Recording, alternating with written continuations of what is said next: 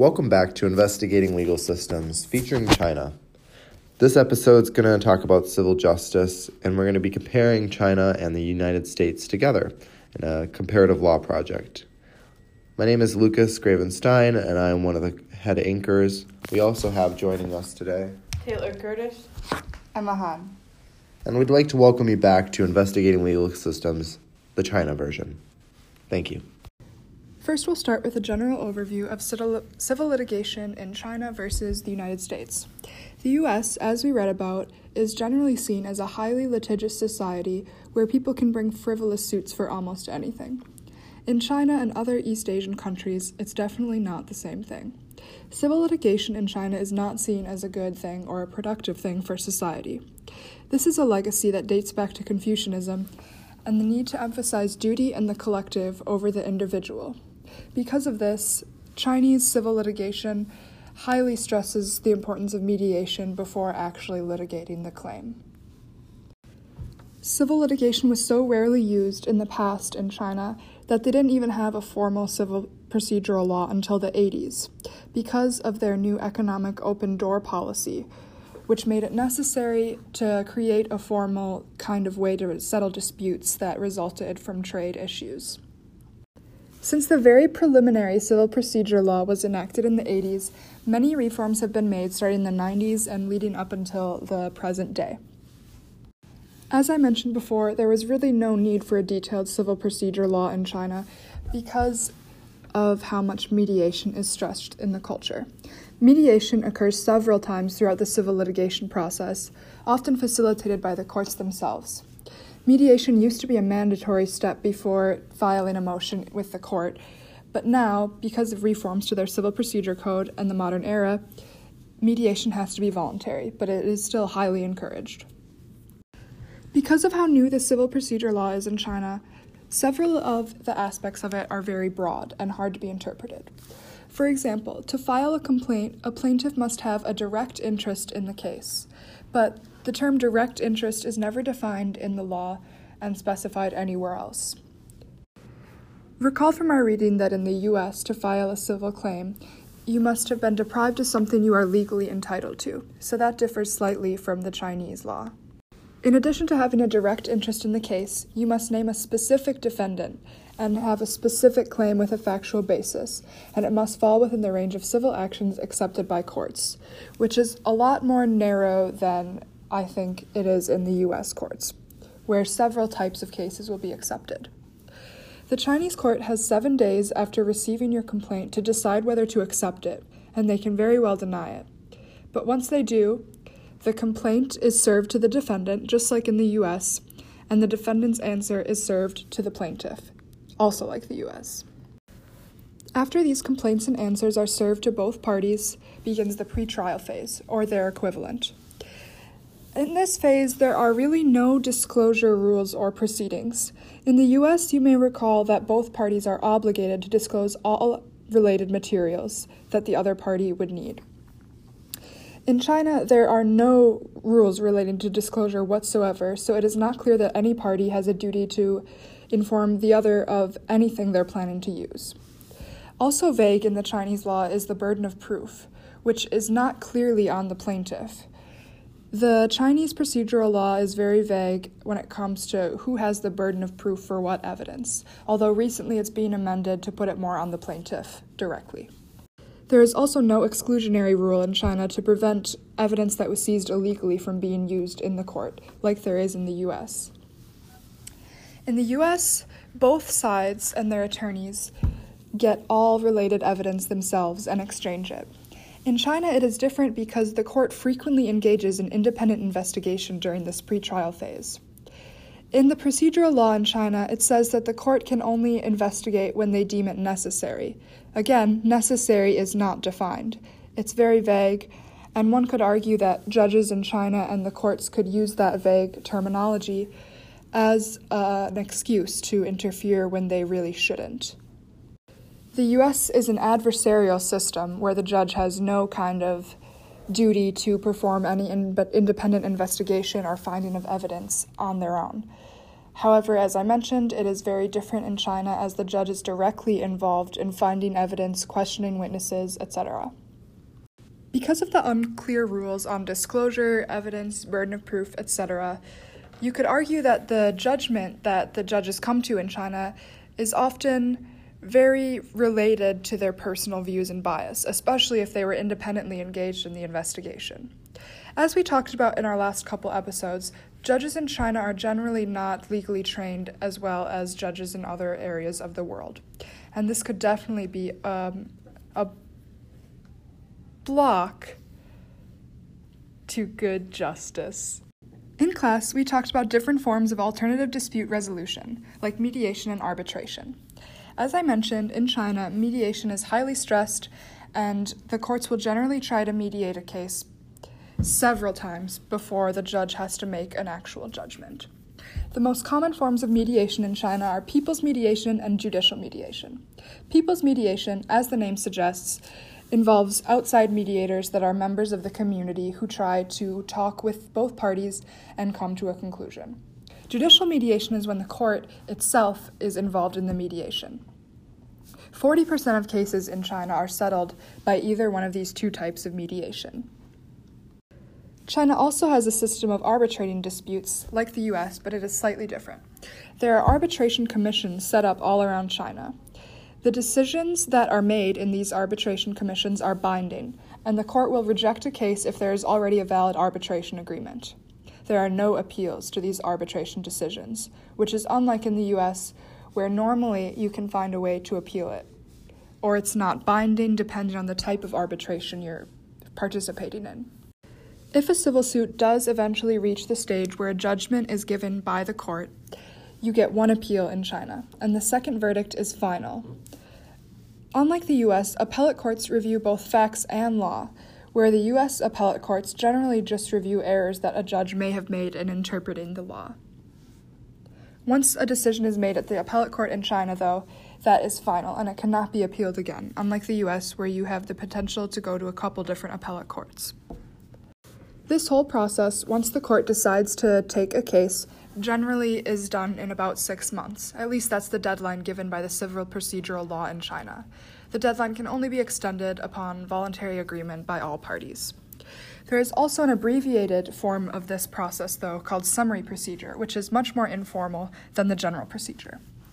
Generally, it involves disputes that are simple, where facts are clear, there is not a lot at stake, and the two parties can go to the court and sometimes on the spot get one judge to adjudicate and make a decision. Generally, it does take a little longer than that, though, and summary procedures have a timeline of three months where they have to be adjudicated. As I mentioned before, this formal civil procedural law is very new to China, and so they are still figuring out a lot of ways to improve it and courts are giving judgments on how to interpret different vague terms like direct interest or necessary when it comes to a court engaging in independent investigation. I think that the process of civil procedure in China is generally a lot, again, just vague and probably accounts for a lot of mistakes, whereas the US, we have a very developed civil procedure because of the amount of civil litigation that occurs. However, China is entering a new era of increasing civil litigation with more connection to the world, more connection to the economy, more connection to each other, etc. And they're slowly starting to introduce a more adversarial system like the US has, which I think is a good thing because the adversarial system makes it so that each side will bring everything that they can, and the judge just has to hear that and make an independent decision. I think that the practice of a judge engaging in his own independent investigation could lead to corruption, especially because the Communist Party in China tends to interfere with a lot of political and judicial activities already. Also, taking into account the fact that judges are not highly trained and generally just go through a short training and don't have much legal experience, this could lead to a lot of issues. After talking a little bit about civil actions with Emma, we are now going to go into some specific categories of civil law for the US and China. It seems like, as Emma said, that China needs to go more in depth on their laws and expand them. And um, it turns out that in specific areas such as family law that China has not equal but very similar laws and expectations um, as the U.S. does. When talking about family law in the U.S., we start in the state court. Family law in the U.S. includes divorce or annulment, child custody, and spousal support or alimony. There are many other categories of family law, but today we're going to talk about these three in specific. So, just to give an overview of the U.S. and what they see as family law, we're going to get talk about three main points. The first being family law encompasses a broad range of legal topics involving marriage and children. Family law includes divorce or annulment, child custody, visitation rights, child support payments, and spousal support or alimony. Lastly, for children, family law specifically deals with adoption, deals with guardianship, state child protection, and domestic violences. Now, one may ask if you never heard the term annulment before, what is the difference between divorce and annulment? So, both divorce and annulment are court procedures that will dissolve a marriage. The difference between the two is that divorce simply ends the marriage, and annulment treats the marriage as if something never happened. Let's pause here from the US and talk a little bit about China and what is legally expected in a marriage in China, just so we have a complete overview before we talk about our three main categories. So, China lays out its laws and articles, and that is what's going to state exactly what is expected legally of a marriage. So, in Article 1, this just lays the basic principles for marriage and family relations. Under Article 2, it says that a marriage system is based on freedom, monogamy, and equal equality between man and woman shall be intimate, implemented. The lawful rights and interests of the women, children, and old people shall be protected, and birth control shall be practiced. In Article 3, it states that marriage arranged by any third party and any interference in the freedom of marriage shall be prohibited. Any exaction of money or property by means of marriage shall be prohibited. Bigamy shall be prohibited, which meaning that no one has a spouse may cohabit with any other person. Familial violence shall be prohibited, and maltreatment or desertion of any family member shall be prohibited. So, as you probably noticed, China's idea of marriage is pretty similar to the US, but like I said, I just wanted to make sure we had an idea of what China considered a marriage before we get into topics like divorce and child support and comparing those to the US. So let's jump back into the US when we were talking about annulment and divorce. So, in order to have an annulment, you might ask, what are the quali- qualifications for that? And now that we know the difference between annulment and divorce, we can talk about annulment in specific. So, the qualifications are fraud or misinterpretation of the marriage, close relations between the spouse that violates the state's incest laws, one spouse is under age of consent, one or both of the spouses were impaired or had an unsound mind at the time they entered the marriage. Could be caused by coercion or force, or one spouse was already in a legal marriage with someone else at the time of the existing marriage. Those are the main qualifications for one married couple if they want to go through an annulment, which means that the marriage technically never happened. So, once a couple decides that they do want to get a dis- divorce, you mentioned spousal support and alimony having a role in that procedure. Can you talk a little bit about that? Yeah, so spousal support, which is also known as alimony, represents regular payments made from one spouse to the other during a separation or after the initial divorce. The purpose of these is to recognize that the recipient spouse contribution to the marriage and assist that the spouse is to achieve financial independence after the marriage ends. And the amount of spousal support assigned will depend on the specific state, but generally it is greater and longer when the duration of the marriage is greater and longer. Um, and in order to qualify for this and to have, you know, the requirements that need to be put up front when you're requesting the alimony um, is significant because it's only granted to individuals who are actually and legally married. Uh, the factors of the court they look at to determine the alimony vary from state to state, like I said earlier, but often there's no set formula for determining alimony, um, and the court can award it to either spouse. So some of the common factors that most cart most courts will include looking at would be the length of the marriage, the fault, financial circumstances, and this can be based on property owned, um, and if that's applicable, then the um, income producing capacity of the property.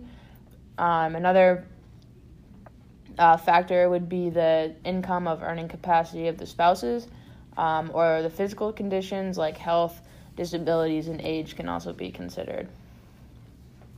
So, in general, the courts will likely look at the financial needs and circumstances of the spouse who's requesting the support and whether paying the spouse can afford the, sp- the support payments. Now that we know a little bit about how divorce, divorce works and what the process is in the US, let's take a step over to China and their Article 31, which states that divorce shall be allowed if both husband and wife are willing to divorce. Both parties shall apply to the Marriage Registration Authority for divorce, and the Marriage Registration Authority issues a certificate of divorce after confirming that both parties are indeed willing to divorce and have made proper arrangements for their children, have made and have properly disposed of their property. So those are pretty similar to the US and we didn't go too much into detail about the divorce in the US, but we went into the process. So the process for China looks pretty similar to the US, where either the husband or the wife applies to get the divorce, and um, the departments concerned may make mediations, or he or she may file a suit at the court of the people for divorce. So the People's Court shall make mediations in the process of hearing a divorce suit, and the divorce shall be granted if mediation fails because mutual affection no longer exists. Divorce shall be granted if any of the following cir- circumstances occur and mediation fails. Either party is a bigamist or a person who has a spouse but cohabits with another person, like we've seen in the U.S. B. There is family violence or maltreatment or desertion of any family member. Either party is indulged in gambling, drug abuse, or has other vicious habits and refuses to mend his or her ways of despite of repeated abuse. Both parties have lived separately due to lack of mutual affection for up to two years. So, looking at these circumstances, we see a lot in the U.S. and China that coexist. So, about the the maltreatment of family members, um, having incest, um, someone who is deserting a family member, those all really exist both in China and the U.S. and um, play a role in in the divorce processes. Um, something that was interesting about China is that the husband may not apply for divorce when his wife is pregnant or within one year after giving birth to a child or within six months of terminating gestation. On the other hand, the restriction shall not apply to the case where the wife applies for divorce or the People's Court deems it necessary to accept the application of the husband for divorce. I found this interesting because I had never heard of a rule or said article from China like this, and I wanted to apply a criticism of this this rule or this law that is in China of kind of stating that if a husband wants to get a divorce with a wife that he should be able to do so regardless of if the the woman is pregnant or not, or within six months of um, terminating gestation. I don't think that it's necessarily fair for the husband to not be able to get out of the relationship for any said reason. But he should have a choice. So he should be able to terminate the relationship if he wants to. It shouldn't it shouldn't have to rely on if the woman is pregnant or not and follow that rule. I do think that some sort of support should be there for the woman. I don't think that he should just be allowed to up and run. Um, so, kind of like when we talk about child support, I think that some type of support for the mother for her pregnancy should be applied in this case. So, Taylor, I mentioned how in China, mediation is very important in their civil procedure process. And we also see this process of mediation in the US. Can you talk a little bit about what mediation looks like in the US? Yeah, so family mediation is a method used to resolve family issues.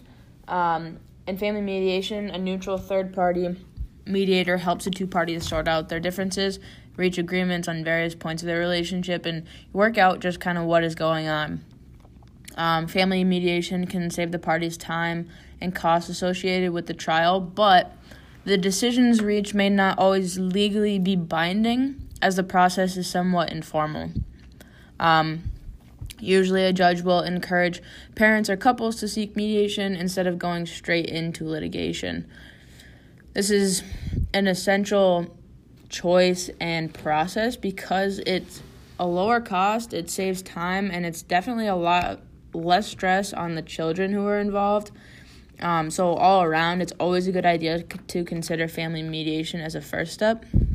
And we see this a lot too in the legal process um, when it's not dealing with family, just to save the time and see if the issues can be figured out in mediation and not take the whole case to trial and spend all the money and spend all the time trying to fix something that when if you tried mediation first it it could have worked. So if you do go into mediation um, you probably wonder what does this process really involve so it starts with the parties and they have to agree to submit the mediation sessions so it's going to be a voluntary mediation um, this is the most important and sometimes most difficult part of the process is you know deciding that you guys are both willing to work together and if both parties are not willing to work with a mediator, the process can't be forced upon them. So if one is willing and one is not, it can't be forced upon them. So mediation is not going to be a choice for that for that necessary party.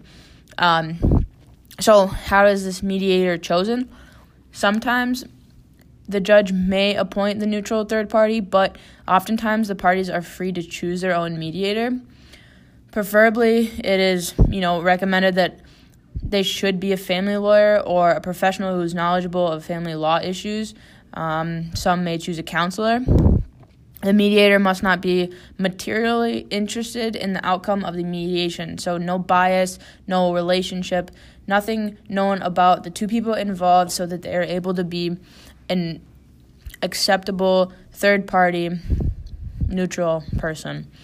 Um, sometimes these mediations can last anywhere from one day to several several weeks. Um, it just depends on the nature of the family law, um, the conflict involved, the actual mediation session. Um, during these meetings, the parties will express their concerns and attempt to reach a solution. So it really can take quite a bit of time um, deciding these, you know, what's going to work best as the resolution. Once they do get to that point and decide on something, we find out what happens after the mediation. After the sessions are complete, the parties should have come to some sort of agreement, some sort of resolution that they initially came in for. And this final agreement may not be legally binding, as I said earlier, but the parties can formalize the agreement in a written document such as a contract. To cover the family law segment of this podcast, we're going to end with something you've probably been wondering if I'm going to cover on or not, and that would be the children in the cases, the children of the family. So we talk about child support, child custody, how it works in the US, how it works in China, and what is necessarily best for the children. So, how are child custody and visitation rules established? Well, the child custody issues often arise when a couple goes through a divorce.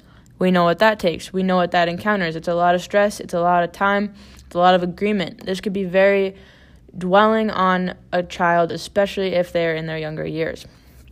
So if the if the couple can come to an agreement on child custody visitation on their own, the court will usually honor this agreement. Um, however, if the couple can't reach an agreement, the court will issue a child custody plan based upon the best interest of the child and the legal standard of that. The court, while doing this, will use several factors to determine what child placement situation is best for the child. Um, and these, you know, could go anywhere from the parent's ability to provide, um, the health of the parents, preference of the child, anything on along those lines. Um, so it might be just easier to, you know, agree on something. So again, it's easier for the child, and it's a mutual agreement between both parents. Um, now we get into child support, and child support is a series of um, court ordered payments by a non custodial parent to the individual with primary custody of the child. Child support isn't intended to pr- provide the child's basic necessities and usually covers food, shelter, and clothing, health and medical care, and educational ex- expenses. So, this is just making sure that, you know, not one parent is doing all the work, spending all the money. Um, so, we want to make sure we have laws that are for that so we can, you know, express equality and that one parent's not struggling over the other. Um, so that's the U.S. And if we if we dive deep into China, you'll see. You know, the question is again, when the parents get divorced, how does the child support work? So, in China, it states the relationship between parents and children does not terminate due to divorce of parents. So they have the right to have a relationship with the child with the child. After the divorce of the parents, the child remain the children remain the children of both parties, no matter they are supported directly by either the father or the mother. Both father and mother will, after divorce, have the right and obligation of upbringing their children. If after the, the divorce the children are to be brought up by either party, the other party shall undertake a part or all of the necessary living and ex- education expenses. The amount of payment term shall be agreed upon by both parties. If no agreement is achieved, the amount of term shall be decided by the People's Court. So this is a lot like the U.S. Um, the similarities are that if you don't come to an agreement as a couple, the higher courts are going to decide that for you. Um, so we see that after divorce, the parent does not directly bring up the children, um, has the right to visit the child, and the other party has the obligation to give assistance. And the way and the time for exercising the right of visitation um, for the children shall be agreed upon by the parties concerned. Um, lastly, if the visit of either the father or the mother is harmful to the soundness of the body and mind of the children, the right shall be terminated by the people's court.